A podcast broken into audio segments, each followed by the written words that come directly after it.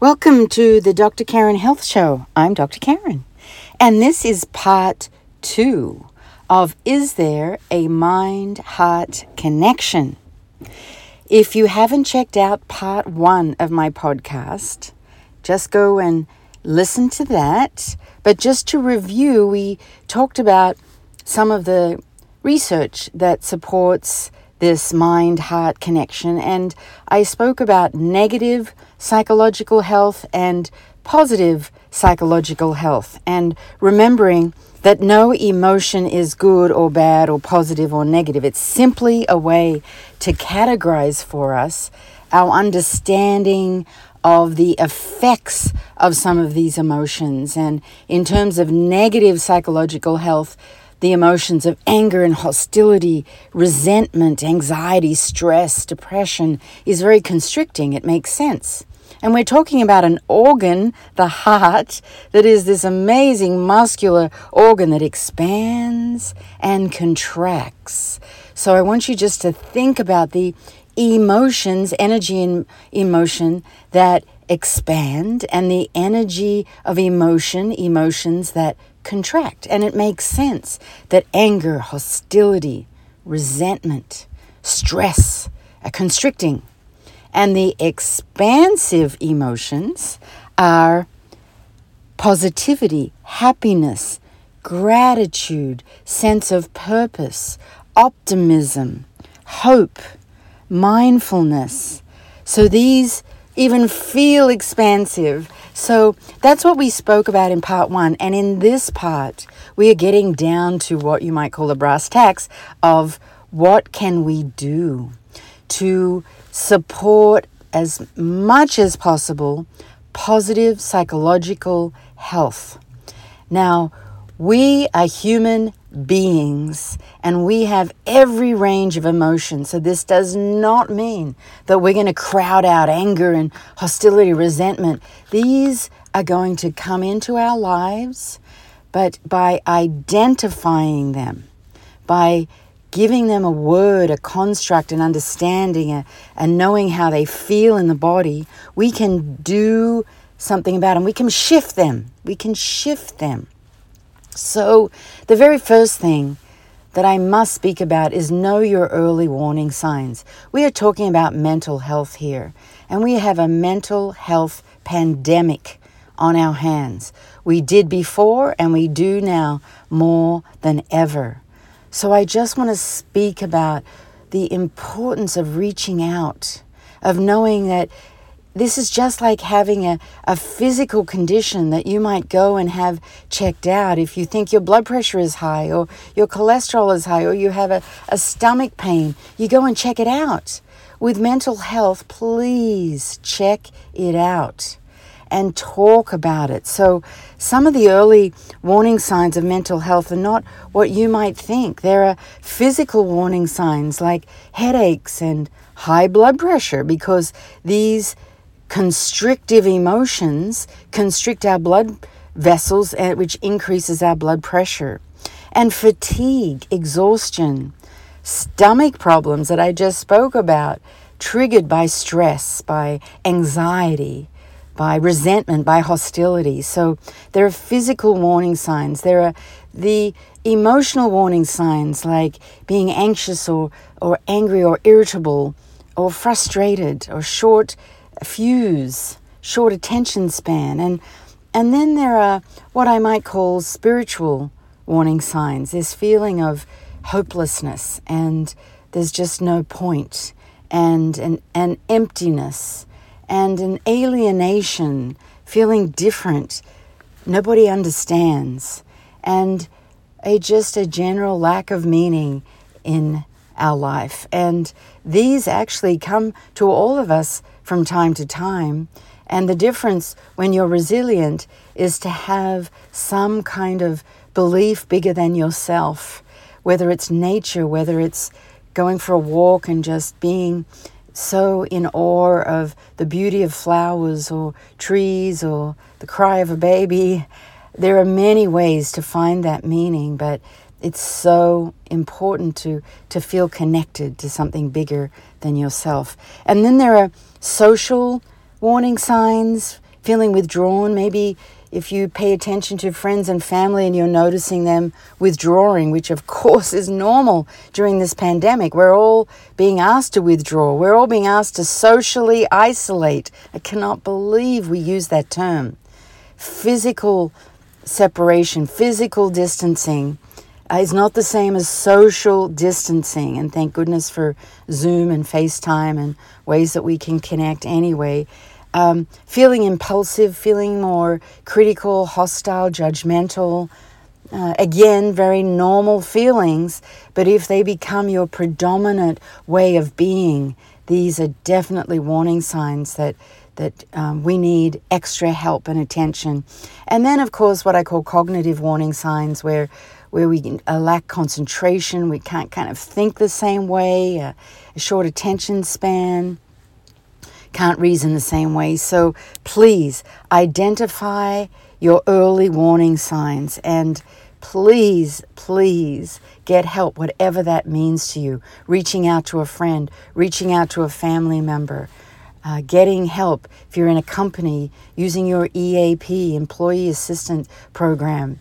And I know it takes courage to do that, and sometimes it takes energy because we don't feel like doing it, but you can see, I am pleading to ask for help. It is actually courageous to ask for help. Don't think it's weak or that there's something wrong with you. It is courageous and important to ask for help. Okay, so the other thing I want to talk about is is daily practices, not a to-do list, not another thing that we have to do, but a way to integrate into your life some practices to build resilience skills. And I'm going to start with my three M's. And my first M is mindfulness. And again, I'm going to reiterate the importance of not seeing this as another thing to do. Oh, she's asking me to do something else. But something to be integrated in a joyful way that adds to your life, that adds meaning, purpose, joy, a sense of optimism, hope. And mindfulness is the number one because it is immediately available to us right here. And having a mindfulness practice. So, all mindfulness means is being in the present moment. We have a very busy mind that tends to be always thinking ahead or thinking behind or worrying and having a to do list and oh my gosh, I've got to finish this because I got to do that and I got to do that. Staying fully present in the moment. And there are many ways you can do that, simple ways. And I have to say that I, I heard Marianne Williamson say something really beautiful the other day. That she said, first thing in the morning, which we all have that moment in the morning when we open our eyes and something that can change our life, and let's do it right now, is while you're listening to this, we're going to do a little multitasking. Send out love, and if it helps you to just put your hand over your heart and send out love, first of all, to those closest to you that are not with you right now because they're not physically with you in this moment. They're somewhere else in the busyness of their life. But just from your own heart, energetically, send out love and peace and safety to the people that are closest to you. Be there your your your children, your partner, your parents, your puppy dogs, your animals. Just send out love from your heart to them wishing them a wonderful day, sending out love and hope and, and peace to them. Now, send out love, the same kind of love, to all the people that you're going to meet today. Wherever you are, wherever you might be in the supermarket, and you're just going to send out ahead of time just love and peace, understanding to those people you're going to meet today. And then today have the intention that when you are meeting people, just send out. It's just an invisible thread from your heart to them, sending out love and peace and understanding. Notice these are positive psychological health characteristics. And there's something that we can do from our own heart center to them. And as we think about it and we send out energy, we're actually moving energy.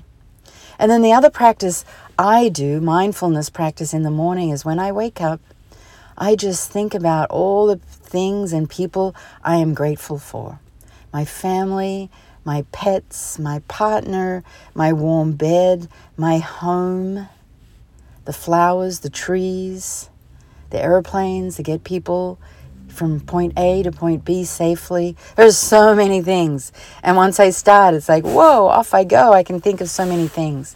So I start my day in gratitude. Mindfulness, there's so many mindfulness practices. The other mindfulness jar that I really like the idea is just having a jar on your countertop and a little pad of paper next to your jar or a little sticky note. And every time you, you think about something you're grateful for, just put it in the jar and then you start to see this whole jar full of gratitude and it creates this abundance mentality. So, gratitude practices if you have a little rock, you can use a gratitude rock if it helps you ground yourself in the present moment. Then, my second M is meaningful connections. Not the Facebook friends that are adding up by the numbers, but meaningful connections with people that you feel very close to, that you are authentic and honest. These meaningful connections expand our blood our blood vessels. They expand our gratitude and create an expansive nature of health. And movement is my third M. Be physically active. Being stagnant creates stagnation, kind of like dirty water in a drain. And it's hard to move emotions when we're not moving. And make the movement pleasurable, whatever that is to you. If it's walking, if it's dancing, if it's vacuuming to music, just move. and my fourth M is music. So think about music. Music is energy, music is movement. Music has many different vibrations.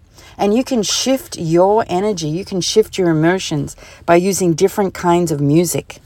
Uplifting music, positive music, affirmations like Jana Stanfield's music that says, I'm not lost, I'm exploring.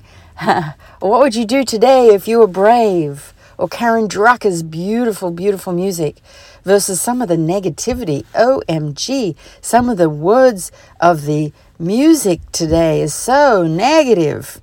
So be aware, not just the words, but the tone and the vibration of music. If it feels uplifting, use it to shift your emotions. So, those are four M skills to build resilience movement, mindfulness, meaningful connections, music, and I've just got started, folks. So I think I need a part three to talk about my S factors to build resilience because they're really going to uh, give you more and more skills. And I want to give you little baby skills to practice. I know these seem maybe simple, but I want it to be simple and powerful. And I'm here to tell you that it is about courage to introduce these practices, to introduce a mindfulness practice, even if it's a mindfulness rock that you keep in your car, and every time you touch it, you remind yourself to send energy from your heart to wherever you're going to move into next, whoever you're going to meet next.